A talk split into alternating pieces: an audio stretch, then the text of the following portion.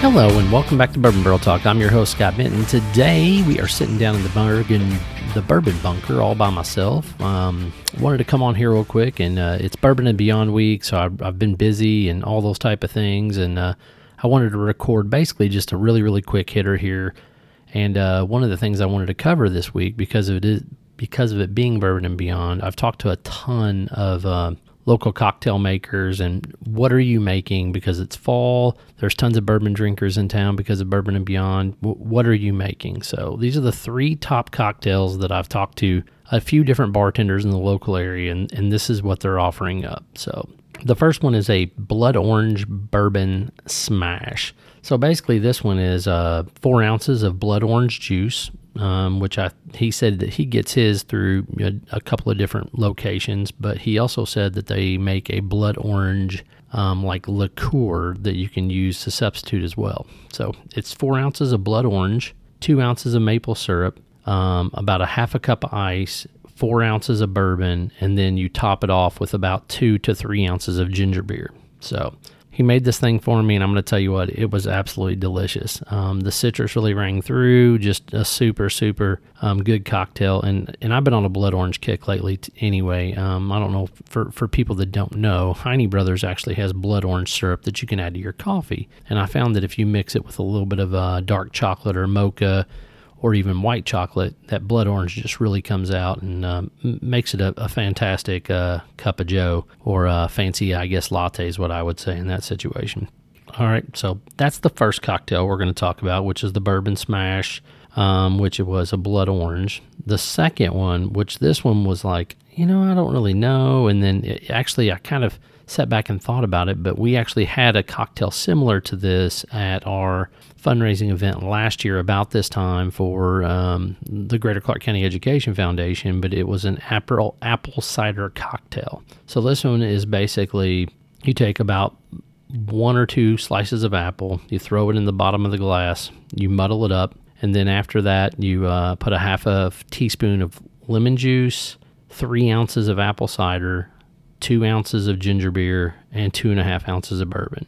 And by the way, you garnish it with a cinnamon stick. This thing is the bomb. Like it was way better than I remembered.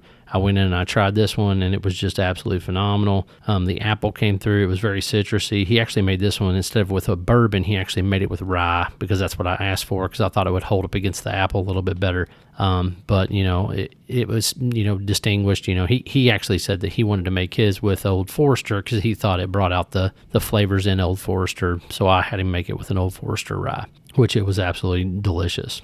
So that's cocktail number two, which is the apple cider cocktail. Like I said, apple, lemon juice, apple cider, ginger beer, and bourbon or rye, which whenever you prefer. The last one is kind of a late summer, early fall drink. And I've seen this all over everybody's menu in, in different renditions or different um, origins. But uh, this has by far become one of my favorite um, kind of late spring, early fall drinks. It's the bourbon peach smash. Um, they all are smashes slash cocktails, so um, I really like the fact of that because I, I, love ginger beer in all of my um, all of my cocktails um, that have bourbon in them. I feel like it just just adds a lot to it, and I like a spicy one like a Gosling's or a Bundaberg, you know, something like that that's got a little bit more you know hardiness to it as far as ginger beer go. But this bourbon peach smash was very very very delicious. It was about a half a cup of peaches muddled in the bottom with brown sugar and brown sugar simple syrup. Um, then they threw about, uh, I'm going to say probably three or four splashes of ginger beer and then added ice to it and then added two and a half ounces of bourbon and then they shook it all up in, a, in the glass um, and then poured it out. And this thing right here, like, probably might be my favorite. Like, it's absolutely delicious. The peach comes through. Peach goes with bourbon fantastically. I think that's one of the reasons why you see like Crown Peach, Crown Apple. Those two, those two things just go really, really well with bourbon or whiskey um, because they both enhance the flavor um, of those bourbons or uh, whiskeys that you're looking at getting. They, they just really, really go through well. So those are the three cocktails that I talked to three different bartenders. One was uh, I got at the um, downtown um, at Jesus wept. What am Um, one of them I got at uh, Repeal, the other one I got at uh, the Alcove, and then the other one I got um, out on, uh, was it north of Bourbon is where I got the other one?